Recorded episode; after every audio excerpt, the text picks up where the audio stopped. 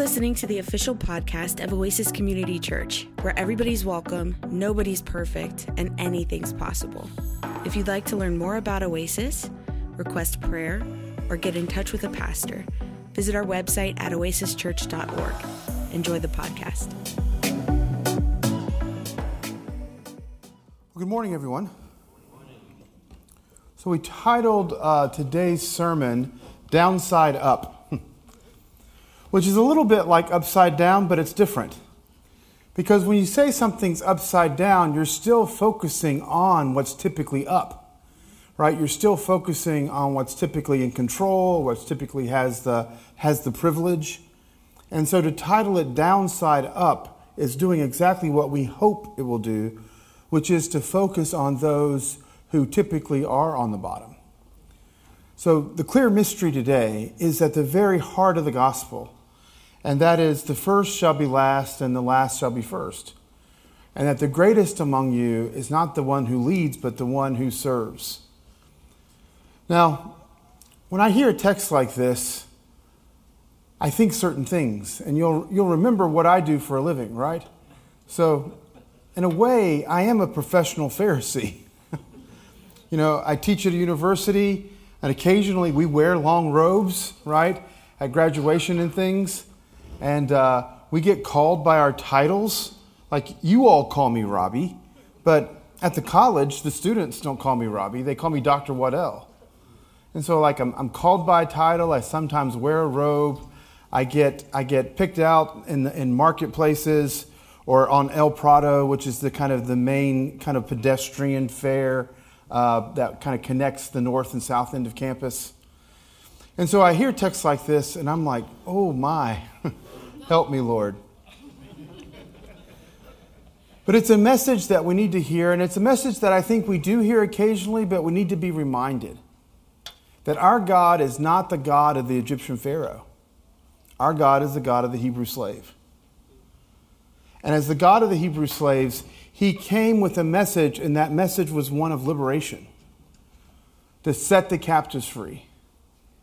Isaiah had prophesied that this is what the Messiah would be like, and then Jesus in his own life would quote Isaiah and say, This is that, right? This is the acceptable year of the Lord. Now is the time. The Spirit of the Lord is upon me to bind up the brokenhearted, to give sight to the blind, and release to the captive. And that's the message. I loved that, that second song that we sang, um, Simple Kingdom. I love the words to that. And in some ways, that message of that song, Simple Kingdom, is really at the very heart of this whole series on clear mysteries. The third verse says, Your kingdom is backwards, it flows in reverse. And I think that's exactly how the kingdom of God works. And that's kind of what makes it a mystery, is that it's not how we think it would function. Christianity, as you know, kind of began in a in a remote part of the world with an ethnic minority who were kind of oppressed by the majority. And from that, it started to grow. And because uh, it started in a place where the, the typical, the rich or the royals would not have, it kind of gave access to others.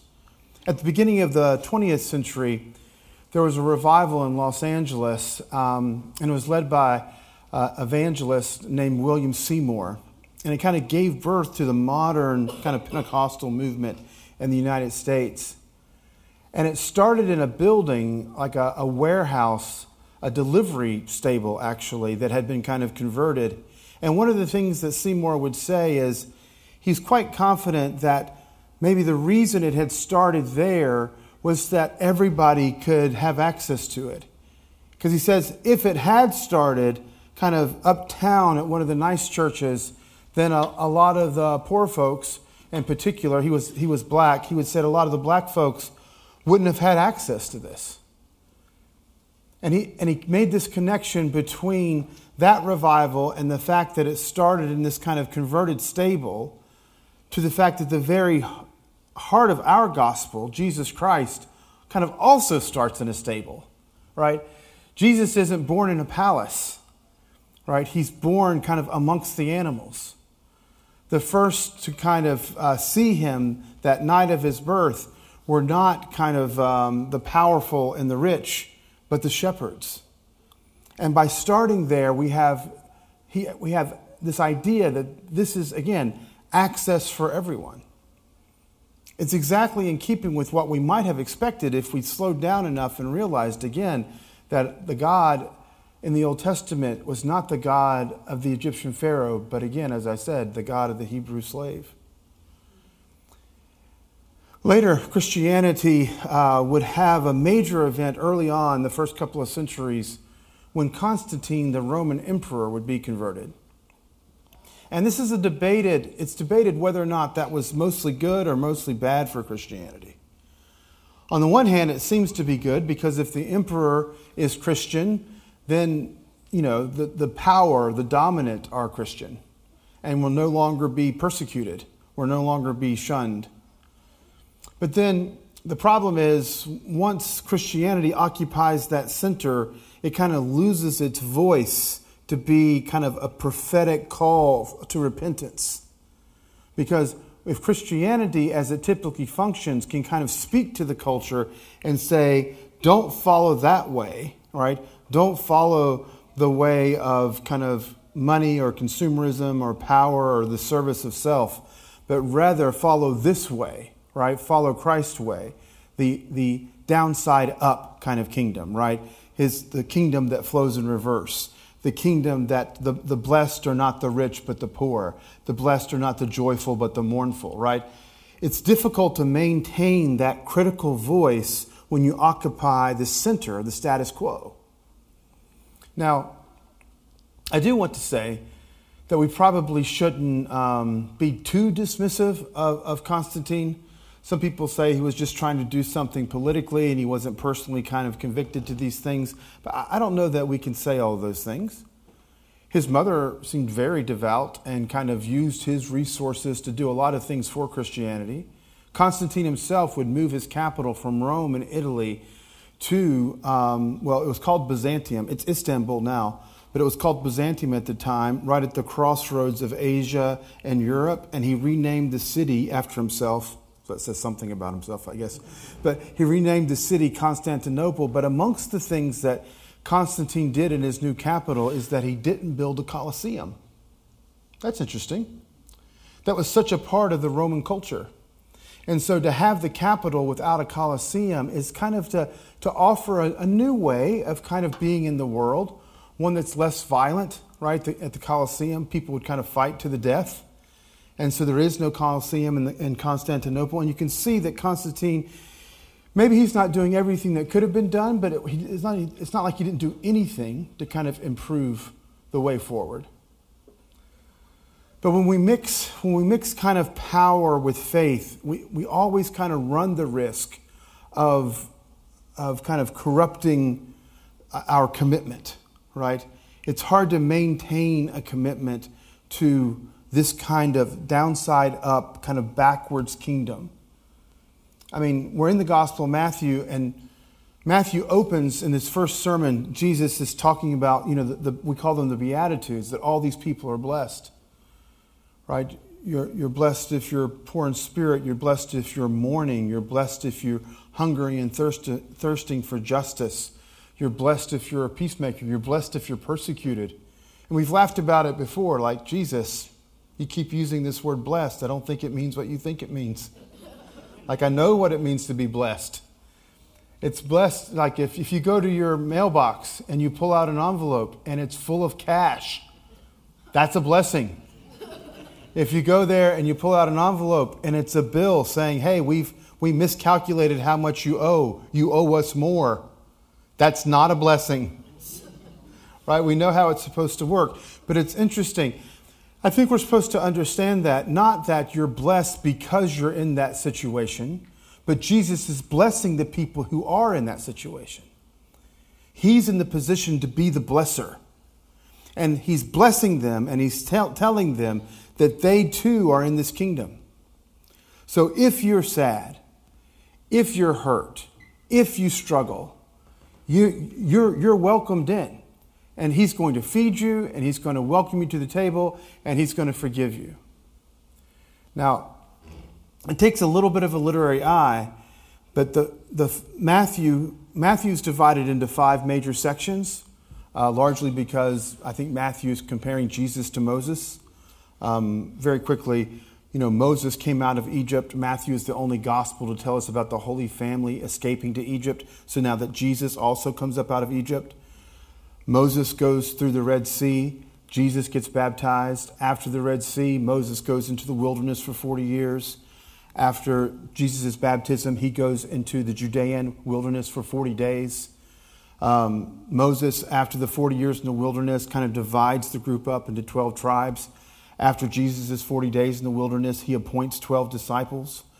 Moses is known as the kind of the, the curator of the Torah or the Pentateuch, uh, Genesis, Exodus, Numbers, Genesis, Exodus, Leviticus, Numbers, and Deuteronomy, five books. Then, when Matthew organizes his gospel about Jesus, there are five collections of teachings um, Matthew 5, 6, and 7, Matthew 10, Matthew 13, Matthew 18, and Matthew 24 and 25. And so, in a way, Matthew's gospel has five books of Jesus. Every time Moses had something important to say, he would go up on a mountain Jesus kind of goes up on the mountain. It's a sermon on the mount. It's the Mount of Transfiguration. It's the Mount of Ascension. Uh, Matthew is presenting us Jesus and telling us he is a new and better Moses. That's, that's consistent. And Moses was a deliverer. Moses doesn't say to Pharaoh, hey, it would be really good if we could improve the working conditions of these slaves maybe give them some more breaks, provide more water. You keep saying more bricks and less straw. How about some more straw so we can make some bricks? He's not negotiating in those ways. He's saying, let my people go. This is unjust. And that's exactly what Jesus does, except now he comes and he's not just declaring to Pharaoh, let my people go. He's declaring to sin and death, let my people go and He's providing us a new way. But the new way, again, is a way unlike any we might expect. Because again, it's a backwards kingdom, it's a downside up kingdom. Again, in that idea of the, the storyline, he opens up with these, uh, the, in the first book, so to speak, of Jesus, he has all these blessings. And in the last book, the one that we're in, this text kind of begins it, um, he has his warnings kind of woe to you. And you're like, oh, well, here it comes now. Luke does something similar, but Luke doesn't do it exactly the same way. He stacks them all together blessing, blessing, blessing, warning, warning, warning.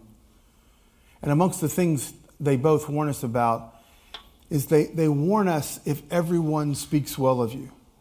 Like, whoa, watch out. Be careful if everyone speaks well of you. Because the, false prophets did that they kind of didn't always speak the truth. And so they would say things just to kind of get along and kind of move, move, move ahead, and, and that that's, that's a dangerous position. If, if everyone speaks well of you, then, then maybe, maybe, you're not, maybe you're not being true. We've laughed about this one too before. I can't let it go by, though, without mentioning it again. It is the passage of Scripture I always, always quote to a dean, whatever dean I might have, at the time that they want to go over student course evaluations. Right? If somebody says, oh, that class wasn't good, I'm like, well, Jesus said, woe to you if everyone speaks well of you. Somebody, yeah. Oh, amen, Ed. He really witnessed to that one. Feel free to use that. But that's, that is the point because the Spirit is always kind of moving, I believe, in the same direction. The Spirit is moving in the direction of unity, and the Spirit is moving in the direction of liberation. And the Spirit is telling us to be careful, especially amongst those who are vulnerable. And that, that when we can know for sure that we're following the Spirit when we're working with and for unity and when we're caring for those who are most vulnerable. Jesus' brother, James, will write this as well, and he'll say, True religion is this caring for the orphans and the widows And that, that idea, caring for the orphans and widows and being a God of liberation, the one who's for the Hebrew slaves and not just the um, pharaohs of Egypt, like that, that's speaking to this whole thing that we're talking about today, where Jesus says, if you want to be great, you'll be a servant. Because as he says elsewhere, that the Son of Man didn't come to be served, but to serve and give his life as a ransom of many. So this is what it means. This, this, is, this is the clear mystery, and it is about as clear as we're ever going to get. That to be Christian is to be like Christ. In years past, I would ask my students, How many of you are Christian? And they would all raise their hands. And then I would ask them, How many are like Christ? And none of them would raise their hands. Now, of course, I understand that, right? Who wants to actually raise your hand when someone says you're like Christ? Like, number one, we're going to talk about humility. So we're going, to, we're going to keep our hands down. Except that to be Christian means to be like Christ. We, we said it a few weeks ago, right? That Jesus isn't just our Savior, He's our Lord. But He's not just our Savior and our Lord, He is also our Rabbi. He is our instructor. He's our teacher. He is teaching us the way to be human. He's teaching us the way to live this life. He's given us an example of how to live. And what he says about how you live is that you should follow him. In fact, in some of the Gospels, the word follow is used so consistently to talk about discipleship that it's really used in kind of a technical sense. That to follow is not used in any other way except to follow Christ, meaning to mimic Christ, to, to pattern your life after the life of Christ.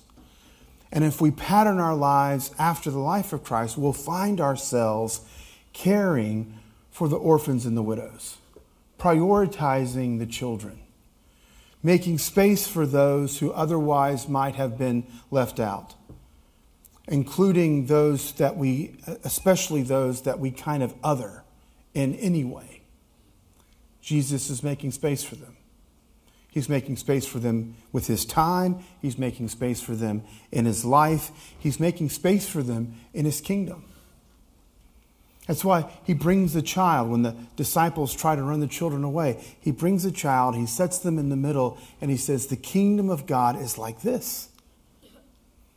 And I have a dear friend who's always quick to say that Jesus wants us to be childlike, not childish. right? He doesn't, he doesn't mean to be simply to be silly or to be irresponsible or to be naive. That's not what he's saying when he says we're to be childlike. But we are to be honest and hopeful and joyful and expectant, right? Of good things. That kind of that constant kind of renewal of this kind of expectation that the future can be better than the present and much better than the past. It's a great way to live, really. We can seek after happiness, but it, you know, happiness is so evasive. It's one of those things that you grab for it, you never actually get it. It's like trying to hold smoke, right? The tighter your hands get, the less you have. Or, or even sand, right? Trying to hold sand. You hold sand, if you want to hold more sand, you have to hold it loosely. And I think that's what life is like. You kind of have to hold life loosely. The, the more you grab it and squeeze it, you're not getting more out of it. You're actually going to get less. Because you can, you can kind of accumulate things and maybe even experiences, but you'll find true joy. I think you'll find true happiness by living this way, kind of an, a downside up kind of backwards kind of life that prioritizes others and that follows the example of Jesus and that practices servanthood and servitude and humility. It really is a good way to live. It decenters our ego a bit. But when we center too much on ourselves, we end up getting a little kind of sick and, and we don't realize kind of what we're doing to ourselves by all of that kind of self focus. But preferring the other, following Christ and his example,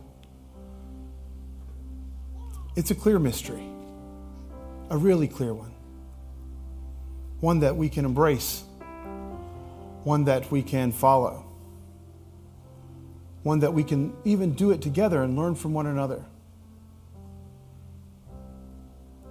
And I'd like to say, as I close, I feel like I know you all. I'm getting to know you better and better over the years, but been through your, a lot of your homes and we've had coffee together. If we if that hasn't happened, I'd still be very happy to do that with you. Um, we'll put up a slide later, maybe. It's called Coffee with Robbie. It doesn't have to be coffee, it can be something else. We don't even have to drink anything, we can just be together. But this, this, is, this is what I think about you. I see you, and I'm impressed. You're good folks.